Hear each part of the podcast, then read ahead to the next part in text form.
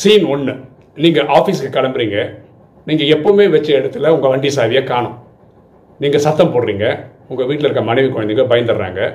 ரியலாக அவங்க தான் யாராவது எடுத்திருந்தா கூட இப்போ போய் சொல்கிறாங்க சீன் ரெண்டு. நீங்கள் ஆஃபீஸ் கிளம்புறீங்க. நீங்கள் வச்ச இடத்துல வண்டி சாவியை காணும். இப்போ நீங்கள் வந்து அன்பாக கேட்குறீங்க யாராவது பார்த்தீங்களா அப்படின்னு கேட்குறீங்க யாராவது எடுத்திருந்தா அவங்களா கொண்டு வந்து கொடுத்துட்றாங்க. இல்லைனா அவங்களும் எல்லாரும் சேர்ந்து உங்களுக்காக தேடி கொடுக்குறாங்க. நம்ம கோபப்பட்டால் உறவுகள் கசக்கும்.